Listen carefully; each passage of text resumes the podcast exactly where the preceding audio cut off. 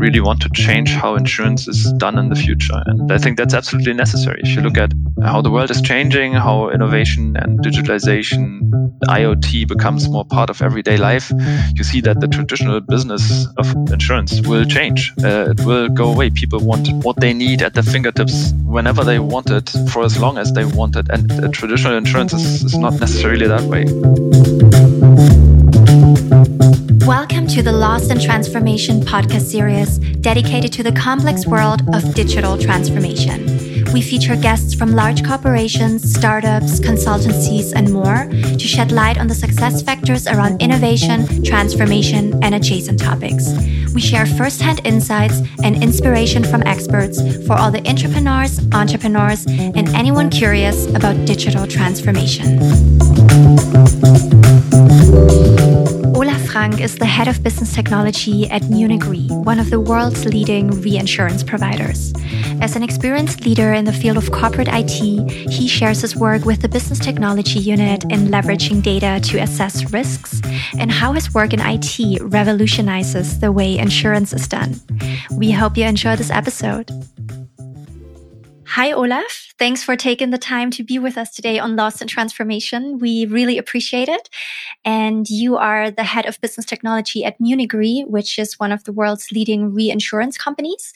And today we want to know more about your work within business technology, how this unit actually came about, how it became successful, and also what specific projects you're maybe looking at and working with. So to start, could you maybe tell us how things worked at Munich Re before the business technology unit was built? What did the world look like at Munich Re? Hello, Christine. Thank you very much for the invite. It's a pleasure for me. Maybe I give you a little bit of background on where we come from.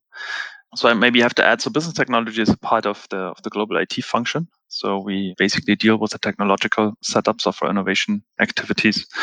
And, so business technology was basically implemented 2.5 years ago, I would say. And before that time, we within Munich Re saw that innovation is a key thing for us and will be needed to shape the future for us as a company, for business models.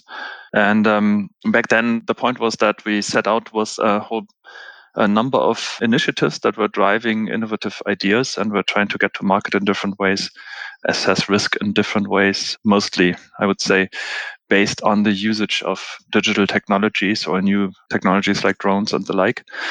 And one of the things that I think was perceived back then was that in IT, we were not necessarily well equipped to support initiatives like that.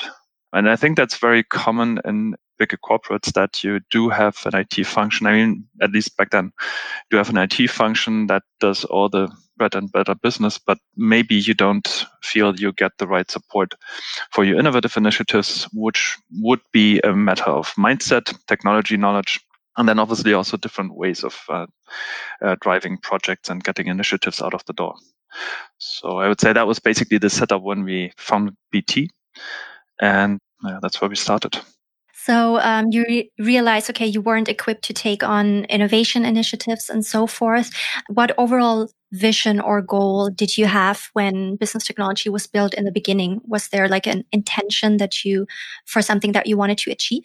Yeah, I mean, obviously, what I described was basically the perception in the company. I would say within IT, we were not necessarily of the same opinion, right? Because we felt we had already exposure to all kinds of modern and digital technologies. But it's also a matter of perception. It's also a matter of how you position IT. And back then, we basically contemplated the topic quite a bit. And we came to the conclusion that we really need to reinvent IT. Partly, yeah.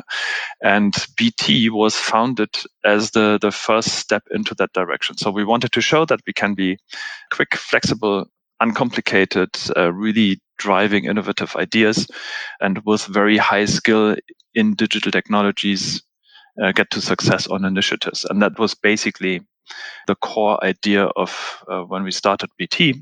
So to do that, we tried to gather some talent from within the company. So we already tried to get some people who were rather technology-minded and also rather innovative in thinking into BT. But we also, tried to support the team with more hirings from outside and from other areas and other industries. And so the basic idea was to shape this new unit. And based on very hands-on initiatives and very concrete cases, we wanted to show that we can make a difference, that we can really play up to the level that we need in terms of expertise and also mindset and professionalism, if you will, to really make a difference for innovative approaches that we have within the company. And that was basically the background that we had when we started. Those were the objectives we gave ourselves. It was very much a let's prove that we are doers, not talkers. So it was what you could perceive in most of the innovative initiatives was they were looking for help outside. They were not necessarily looking for help for their initiatives within the company, within the corporate IT back then. And what we try to prove is that on the initiatives that we participated, we really can display this hands-on, very result-driven and very motivated expertise. And I think we made a good difference on most of the initiatives. So we gradually grew this reputation of being very hands-on, delivering results. It was not so much about strategies and PowerPoint presentations. It was not about, lengthy planning processes and the like. We tried to be very much to the point and had very skilled and hands-on people support the initiatives in detail. So we also partnered a lot with our internal colleagues from the business side. So the teams were basically set up as very closely collaborating teams and with all the different modern ways of developing software and the technologies we used. So the focus was on let's sit together, let's share the same objectives, let's try to become, let's say, if you look at innovative initiatives and you perceive them as partly driven by a business-minded CEO kind of role and a rather tech-minded CTO role for the initiative. We try to clearly fill the role of the CTO, so really drive technology. We actively try to not just, wait for requests and then try to support initiatives from a technology perspective, but rather shape the initiative, because most of the innovative ideas that we pursue are to a bigger partly technology base. So it's really a lot of technology play. You can't just passively try to, fulfill requests. You really have to drive also the initiatives and the products that we get out to the markets from a technology perspective. I'd say that was the core of what we try to achieve. Super interesting. I like the statement of reinventing IT and, being doers, not talkers. That's a great angle. And then after all was set up for this new business unit, what was the journey like? Can you tell us a bit more? Maybe what were some first problems that you encountered, or how did it all start? Yeah, as I said before, the idea was to position this part of IT as a role model and then gradually maybe try to get some of the learnings, some of the practices, some of the attitudes even, I'd say, over to the rest of IT, because I think that's what we perceived back then. We need to be much more active as an IT organization in really stepping up and trying to drive business and also rather partly the development of the company and of the businesses that we are currently engaging in. As a matter of fact, I think increasingly we see that a lot of even the traditional business is at least more and more in need of a technological discussion and technological expertise also for the, let's say, the rather traditional reinsurance contracts that we do. Data analysis and also technology setups are increasingly important, even in those areas. So from that perspective, that was where we started. That's what we wanted to position ourselves in. Now, when we started, as you can imagine, there were quite a number of initiatives that tried to break away from the slow, complicated, rather process-minded, let's say, core of the IT function. They wanted to get quick answers, people who are readily available, rather freelance, people who live in labs and stuff like that. So that was the original intent with a lot of the initiatives. We obviously had from our past, some good business contacts who we knew would be willing to work with us. We had obviously some colleagues in IT as well, and then in BT who were well respected with good contacts into the business. So we basically, from those initiatives, we try to grow our reputation that we really deliver and we really can play expertly on innovative initiatives as well. So in the beginning, I would say it was more I was part of a sales process that we tried to pitch our capabilities. We tried to kind of repeatedly tell people that we are up to the job, that we try to produce more and more evidence that we can really be successful. And then obviously it's a word of mouth thing as well, right? So if businesses support you and they increasingly talk in a positive way about your contribution, then that news spreads across the different parts of the company, and that's what we try to drive and increase over time. And I think due to the very good track record that we could produce, we could really make a difference. And I think now are in a different position.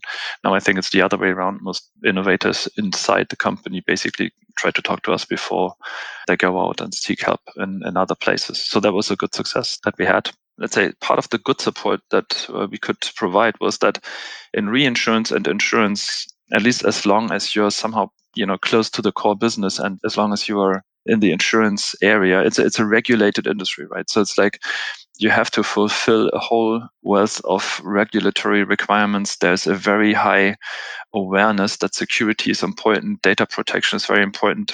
So if we talk to our clients in the insurance industry, they are absolutely aware that those things need to be in place. And they are also actively approaching us about, certificates and ways to audit our operations and the likes, and all the innovative initiatives we have as well. So the point that we learned early on was that it's difficult, or let's say the difficulty in getting a new product to market or a new solution out, or to launch an app, is not necessarily in producing the technology. The real difficulty was, after you had the first product idea implemented, to get through all the different processes you need to have to get all the security and compliance approvals to really go to market with something like a new innovative product. So at the end of the day, and that turned out to be a real asset that we could provide from a business technology perspective, because we had very good proximity to the organization, because we had a lot of experience in how insurance products and systems need to be run. We were really, I think, well equipped to get all those things squared away rather quickly, while initiatives that came from the outside and had maybe some early on productive versions of a piece of software, of an app or whatever, they really struggled a long time to get those things really approved for usage. So I think those topics also added. So we really, the promise we made was, we help you from idea to cash. So it's not that we just support your innovative idea. We don't just support you till you get to an MVP style setup. We really support you till you make money with the initiative, which means that we get you through all the different compliance and security requirements as well, plus a professional setup for running apps and platforms and the like. So I think that added a lot to how we gained success and gained good reputation within the company. Yeah, that sounds like a super successful journey so far already. And you mentioned already some innovative initiatives as well. Could you share with us maybe one or two specific projects or themes that you have worked on or are working on at the moment? Sure. So I would say, let's say the underlying, we are an insurance company in this way. And the key thing we deal with is data, right? We have, we don't produce any tangible goods. We just produce contracts and promises, and we can assess risk. And most of that is very heavily, it's kind of very obvious that you need digitalization, that you need a good data management function in place. And so from that perspective, the first thing that the company invested in heavily was in the skills that we have around data, analytics, AI, stuff like that. So one of the key successes I would say we had was that by now, after some bumps on the road on the way, we have now produced a cutting-edge cloud-based data lake plus analytics suite function for the entire company. So the challenge basically is that we have businesses across the planet. And one of the key assets that we perceived early on would be to really make this data available for the entire company as much as you can. Right? So there's a lot of regulatory requirements and data protection clauses in place, obviously, but nevertheless, you need as a global player to assess your risks on a global basis, to understand the risks in different areas and on topics more collectively. And what you need to have is data. This partly is data that is not readily available in markets. So a lot of the data we need, a lot of the information we use to assess risk, you can't just get that on the market, right? You can't look the stuff up at Google. You can't buy the data necessarily. It's a lot of our own data that we can use to do those things. So one of the key things we implemented was this data storage and analytics function that by now I think has reached a very good level of security and also performance, so that gradually we managed to spread this solution across all the different businesses worldwide. That was, I think, a substantial investment, but nevertheless, I think the company learned a lot and we learned a lot in how we provide a solution like that to all the different businesses. We are still shaping the exact offers, but I think I would already consider it a success that we managed to get the structure out end to end. So with obviously in close collaboration with our colleagues on the business side, but from a technological perspective also, we learned a lot, and I think we got it in place in a very reliable and secure way right now. So that's one of the key initiatives we drove over the last 2 years. So that's a key achievement that we have. And the other thing is we call it Excite. It's a platform basis for digital insurance services. Let me call it that way. It sounds a little generic, and to be honest, it is. What we saw over time when we had so many different initiatives go to market in a lot of different markets, a lot of different lines of business. And as I mentioned, we were increasingly able to support those business initiatives. But what we saw was that we had to solve the same, let's say, underlying problems over and over again, right? So you have, for example, authentication problems or data management problems or all kinds of underlying technological things that you have to solve so many times over. Plus, we also saw that on the business side, certain digital functions were requested that also led to, we solved, let's say, the same problems, let's cyber risk assessment or something like that, in different regions and different markets with different business units in different ways, which then we came to the conclusion that with a growing, let's say, portfolio of initiatives, we saw that we keep getting the same requests. And that's when we started to amalgamate, I would say, the different requests from all the different initiatives. We tried to extract the right digital service to service really a number of initiatives and thereby really reduce risk, reduce cost, and also significantly increase time to market for those digital functions. So we currently bundle and Excite all those capabilities that we currently use in-house in a lot of the digital go-to-market initiatives. So that's a second thing. It's rather overarching. And what we support is all kinds of businesses. Like one of the, I would say, even more mature initiatives we have out right now is in the life reinsurance business. We call it Mira Digital Suite. It's basically a platform to revolutionize the processes around life insurance underwriting. So far, it's a lot of paperwork. With our solution, it's a digital combination of what the client, so the insurance client needs, what the insurer needs, what the reinsurer needs. Plus, we also have a communication with doctors for certain approvals and the certificates you need as an applicant for a life insurance. We were able to automate most of this process, and by now have also very good uptake in different markets. So there is quite a number of interesting initiatives that we drive and support out of this collective backend Excite that we currently have in place. Nice. It's super exciting to hear how you build these analytical tools to assess risk and all of that based on data. Super interesting insights. And from all of this that you've built, do you have a specific learning or a specific tip that you'd like to share with us? Well, from my perspective, the thing that helped us a lot was that early on we focused on real hands-on results, and we had a clear promise to our internal colleagues that we would support them end-to-end.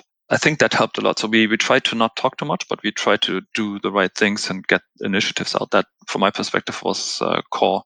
The second thing in building the organization was that we tried to really not compromise. So if you have an innovative initiative, you have limited resources, you have a limited time frame to really prove that your idea is valid and you can get success. And what you cannot do in a situation like that is not have the right people join the team. So you have to be very careful to only have the best fit people for the respective initiative. And that's what we try to get. We try to not compromise. We try to focus very much on the success of our initiatives. I think those were, I think, the two major ingredients that I would say helped us a lot. Yeah, those are quite hands-on tips. And so you've talked a lot about also the successes, the initiatives that you've built. Was there maybe like a mistake that you made where you can share, okay, this is something to avoid, or any experiments that have failed along the way that you learned from? Well, I feel the hardest part is to kind of really stop initiatives.